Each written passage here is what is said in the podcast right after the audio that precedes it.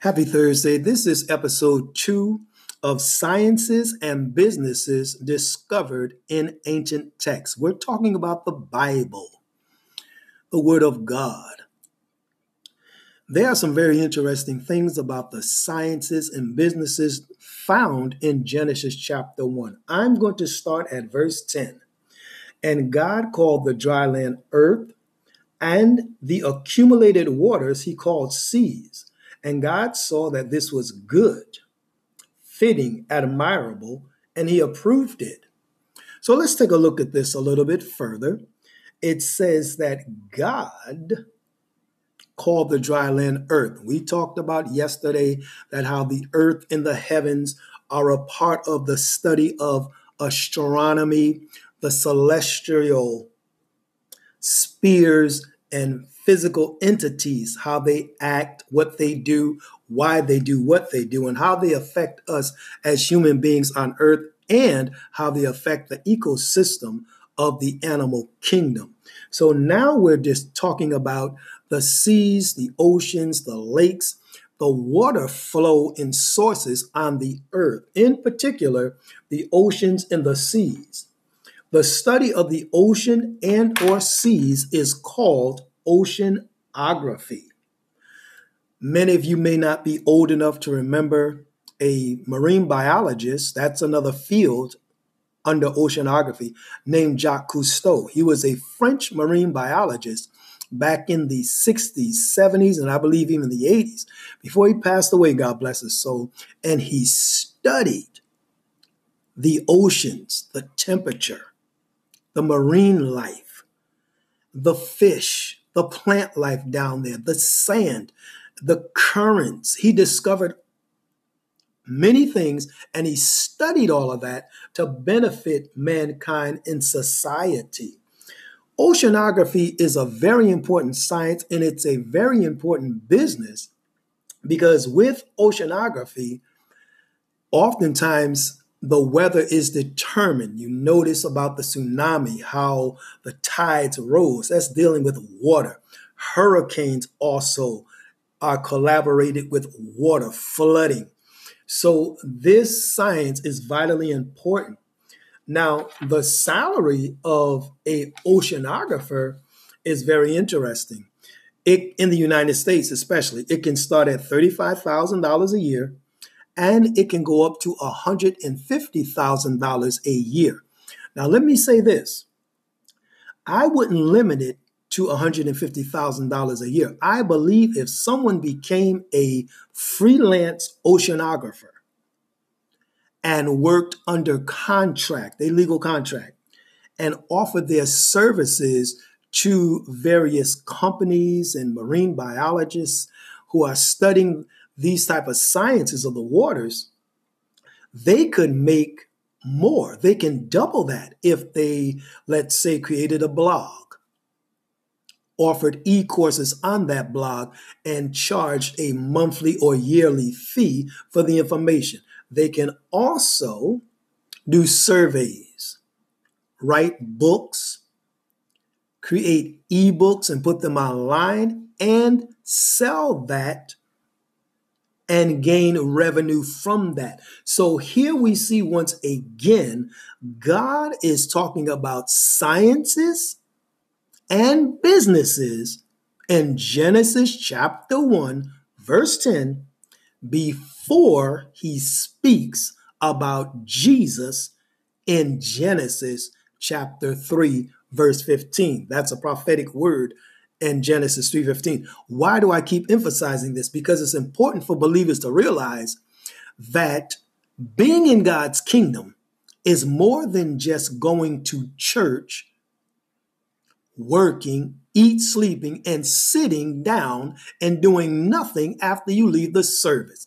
The Western world of America has a backwards, and I repeat, a very backwards view of the kingdom of God and how it operates. If you go over to the East, even in places like Russia, Asia, Africa, the Caribbean islands, those people just don't go inside of a service. They go to learn and then they mentor, share and teach and make disciples. They multiply the knowledge in the lives of other people. They spread it to other places. So, this is another point why I believe the Holy Ghost has me making these podcasts because many believers are lazy in America. They brag about their pastor, their bishop, their church, their this, their that. All of that stuff is vain.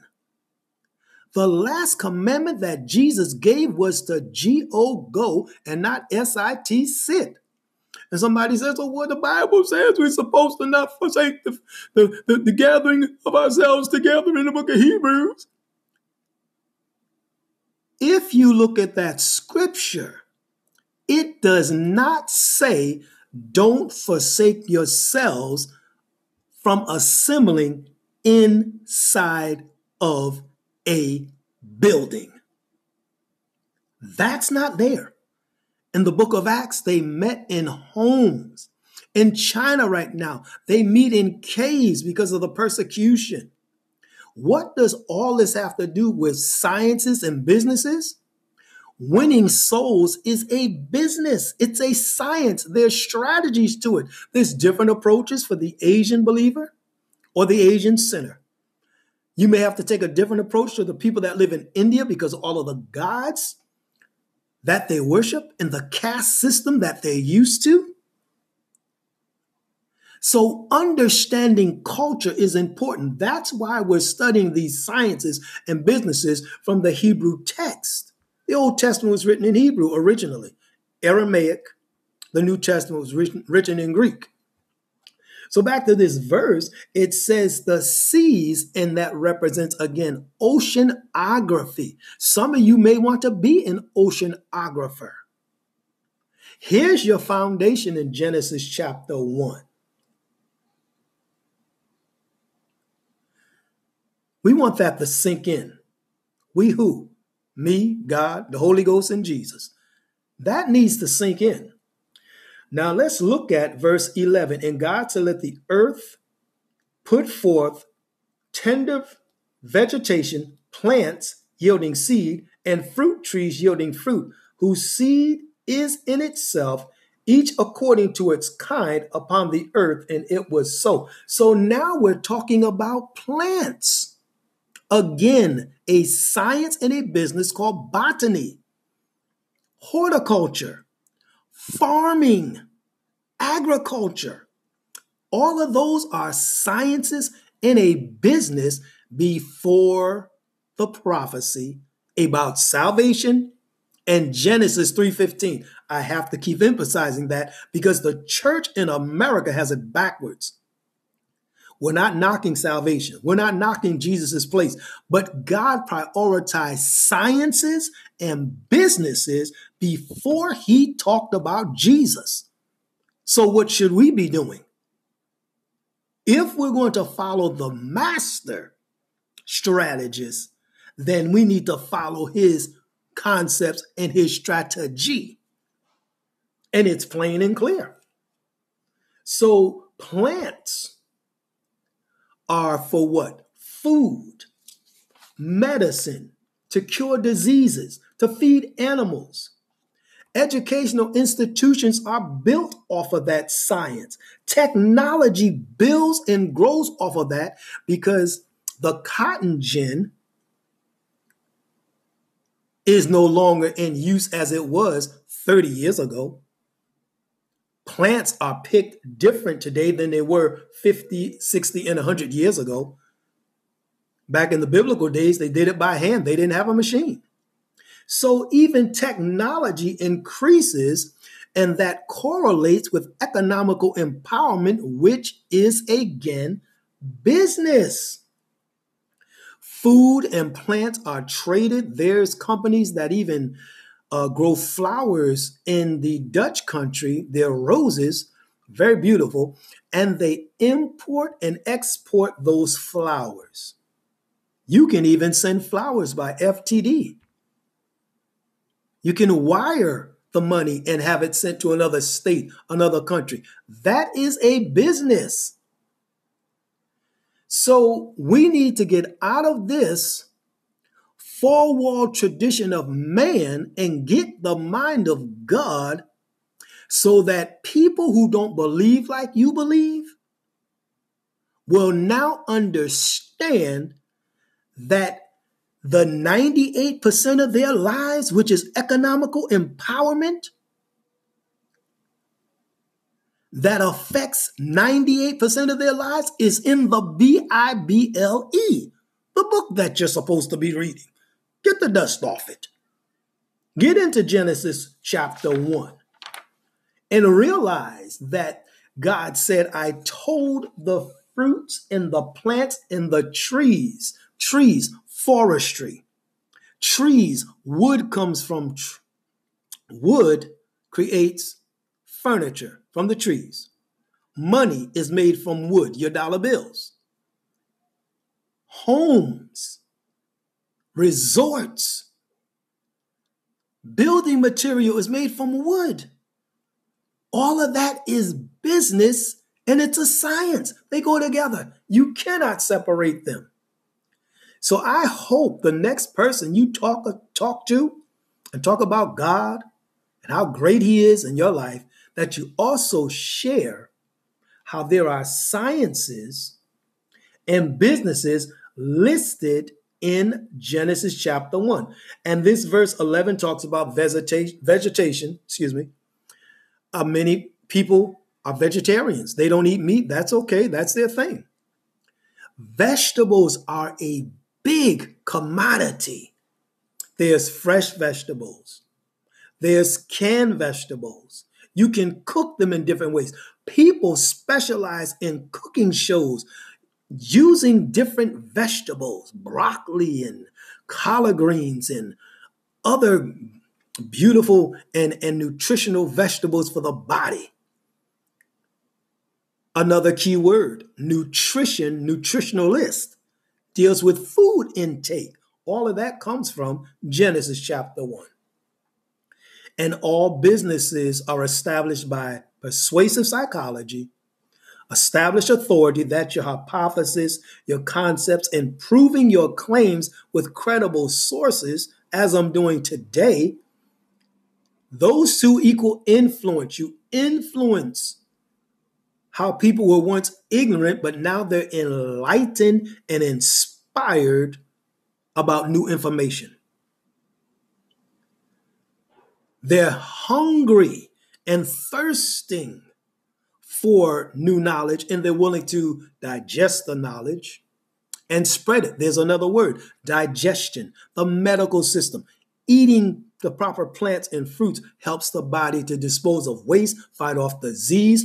All of this is science in a business. That's why we have doctors, nutritionalists, cardiologists, respiratory experts, prescription drugs. Not all drugs are bad. There's a tribe over in Africa called the Twa, T W A.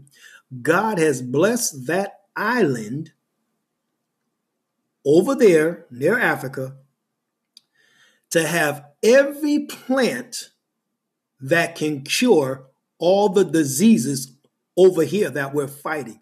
And people have gone over there and tried to befriend and deceive the Twa to get those secrets. I mean, they have plants that cure AIDS over there, cancer. However, the Twa are not fooled by the deception and manipulation, just some food for thought. You can look that up and research that yourself. Research is another science in a business. There's various ways to do it.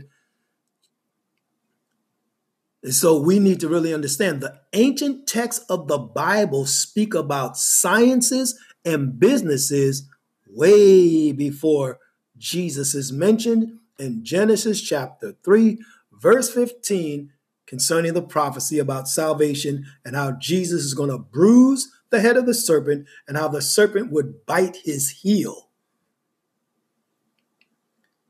So I want you to take something out of the text of Genesis chapter 1, whether it be oceanography, botany, astronomy, and do some research on your own. And then give me some feedback on what you find. These teachings aren't just going forth to show how much I know, but it's to spread information to educate you and cause you to work the SMART strategy. S stands for specific in SMART strategy. M stands for measurable. A stands for achievable action. I'm encouraging you to take action.